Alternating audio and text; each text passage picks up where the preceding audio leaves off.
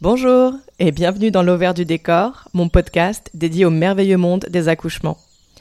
Je m'appelle Roxane et je cherche ici à rendre accessibles des notions autour de ces sujets qu'on pense parfois trop compliqués ou réservés au corps médical. En réalité, ça pourrait nous être très très utile d'en savoir plus sur tout ça pour pouvoir prendre des décisions éclairées et être actrices et acteurs de nos grossesses et accouchements.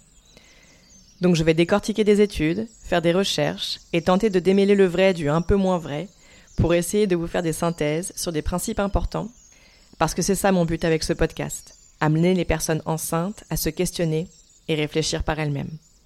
Le savoir, c'est le pouvoir, vous vous rappelez? Alors c'est parti.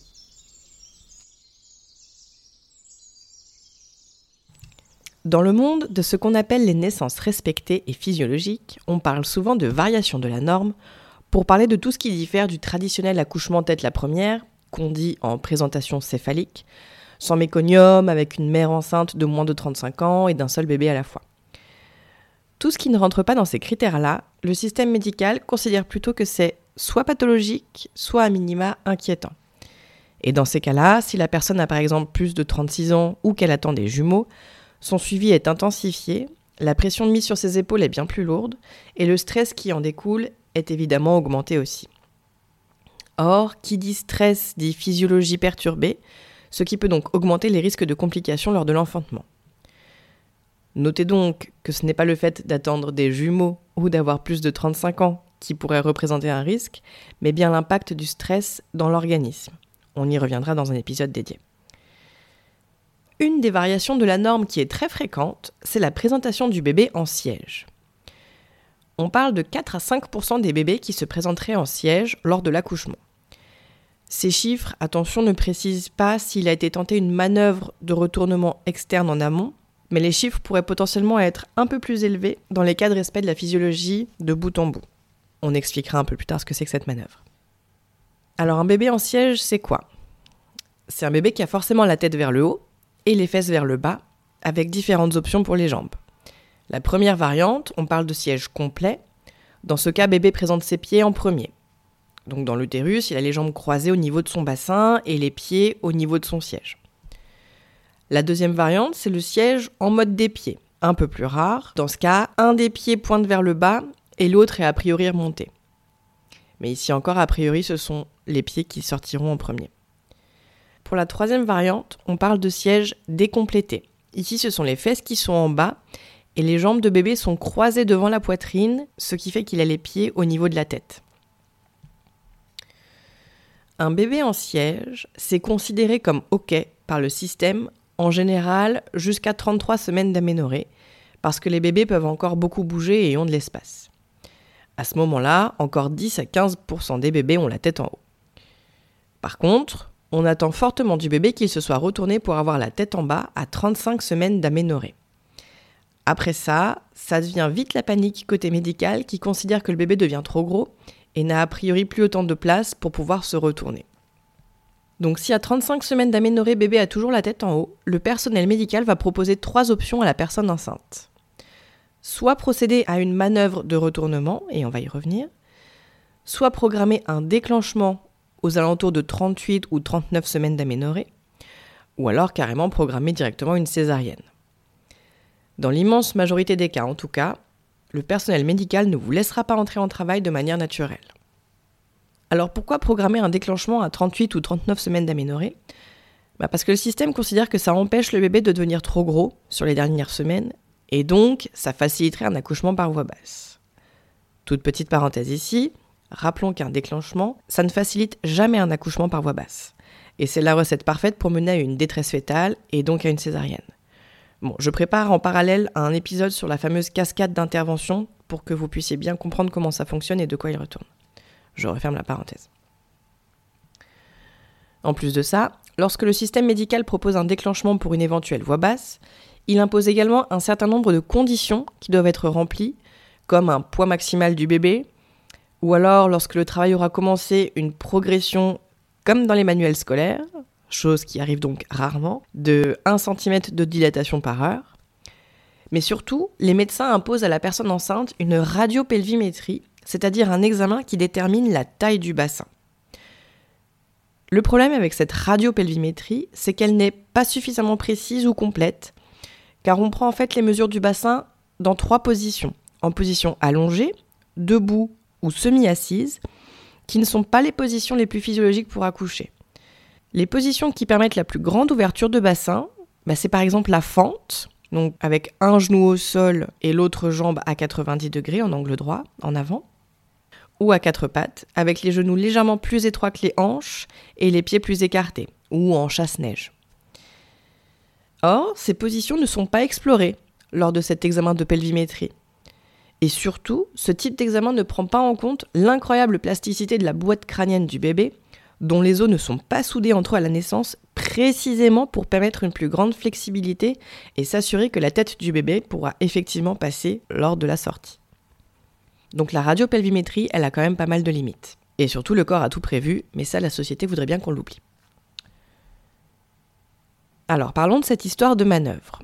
On appelle ça la version par manœuvre externe ou VME. En gros, il s'agit de se rendre à l'hôpital, de s'allonger sur une table d'examen, et là la sage-femme va appuyer sur l'abdomen de la personne enceinte, de sorte à essayer de retourner le bébé pour lui mettre la tête en bas. Cette manœuvre, elle fonctionne dans moins d'un cas sur deux, on est aux alentours de 40%, et surtout elle est hyper douloureuse pour la personne enceinte. Le fœtus, quant à lui, n'est pas encore capable de dire ce qu'il ressent, mais on peut supposer que c'est pas particulièrement agréable pour lui non plus. Et surtout, cette manœuvre, elle n'est pas sans danger. Elle peut entraîner une rupture de la poche des os, ce qui augmente les risques de prolapsus du cordon, des saignements, des contractions de l'utérus, voire même des anomalies du rythme cardiaque fœtal. Et effectivement, on se dit qu'il pourrait être intéressant de mettre en parallèle les risques qu'engendre une telle pratique par rapport au risque d'accoucher par voie basse d'un bébé en siège. Mais les études là-dessus sont rares, pour ne pas dire inexistantes. Alors après, si la peur et la pression sont trop fortes, il existe toute une batterie de trucs à tenter si on veut augmenter les chances d'avoir un bébé qui se place la tête en bas. Aucune de ces techniques ne garantit que bébé va effectivement se retourner, mais bon, si ça peut vous permettre de déstresser, ça coûte pas grand-chose d'essayer. Il y a d'abord les manipulations en ostéopathie qui semblent avoir de bons résultats pour assurer un bon alignement et une ouverture optimale du bassin.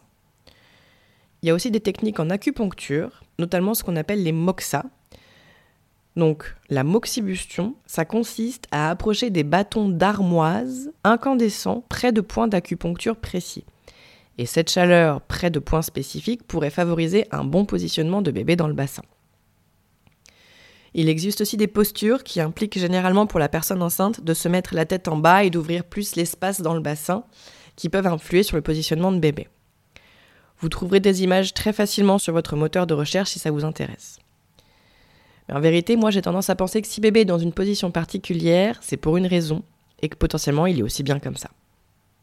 Et surtout, bébé peut se retourner jusqu'au dernier moment, même durant le travail.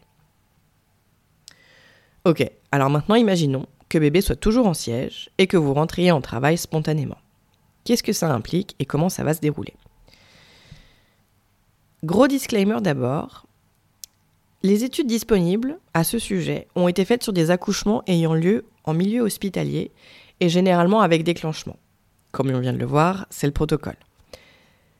Les études portant sur des naissances en siège à la maison de manière physiologique sont inexistantes, puisque les sages-femmes libérales ne sont pas couvertes par leurs assurances dans ces cas de figure. Le système empêche donc clairement les personnes enceintes de bébés en siège d'accoucher chez elles.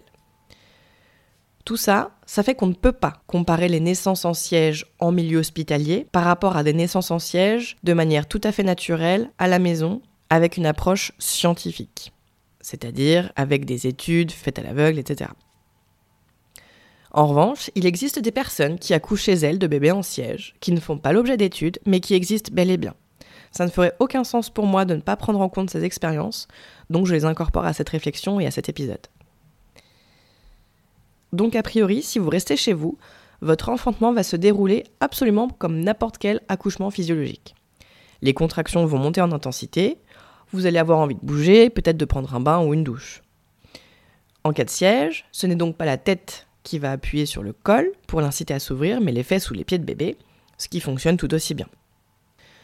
Comme on l'a vu dans le deuxième épisode sur les différentes phases de l'accouchement, le travail peut avancer plus ou moins lentement, ou au contraire très vite, sans que cela soit synonyme de problème quelconque.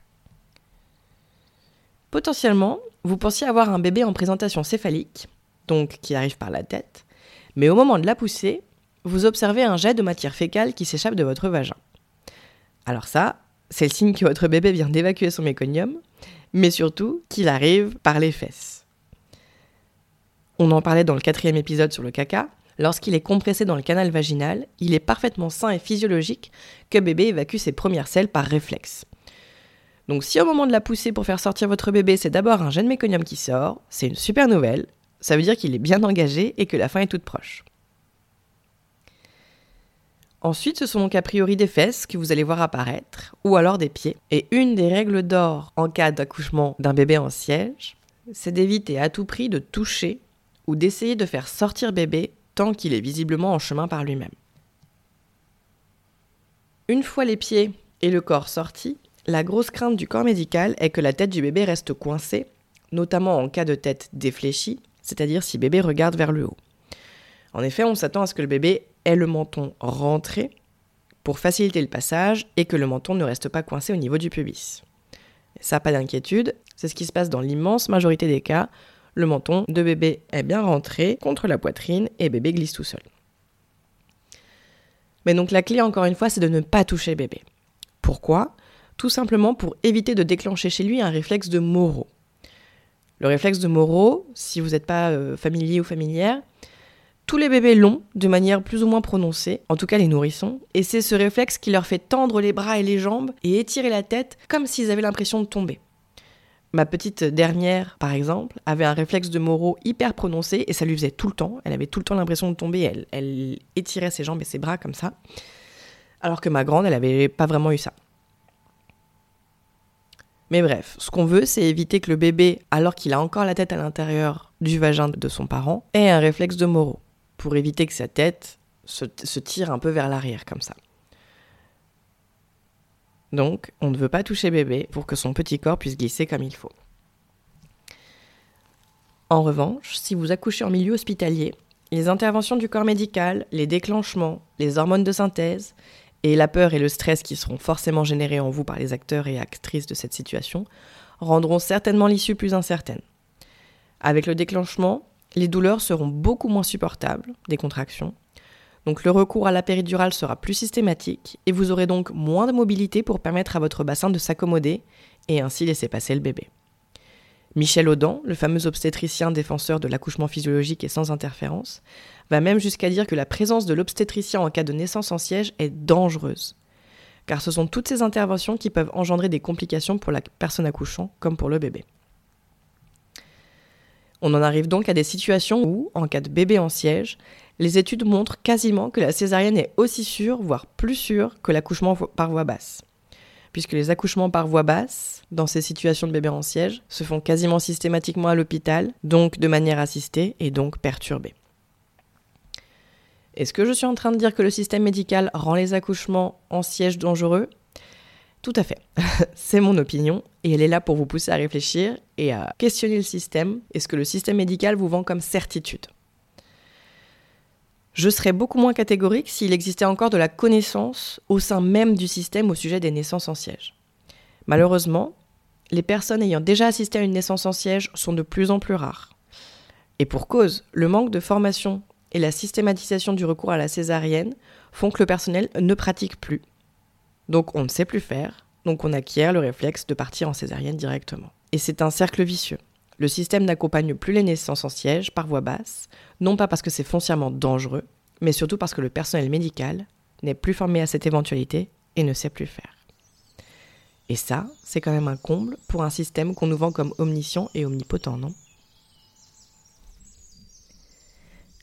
Vous venez d'écouter L'Auvert du décor.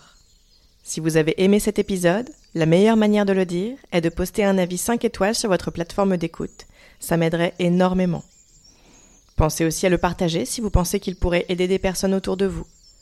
Enfin, n'hésitez pas à vous abonner à ce podcast pour être notifié des prochains épisodes et accessoirement soutenir mon travail. Ça fait toujours plaisir.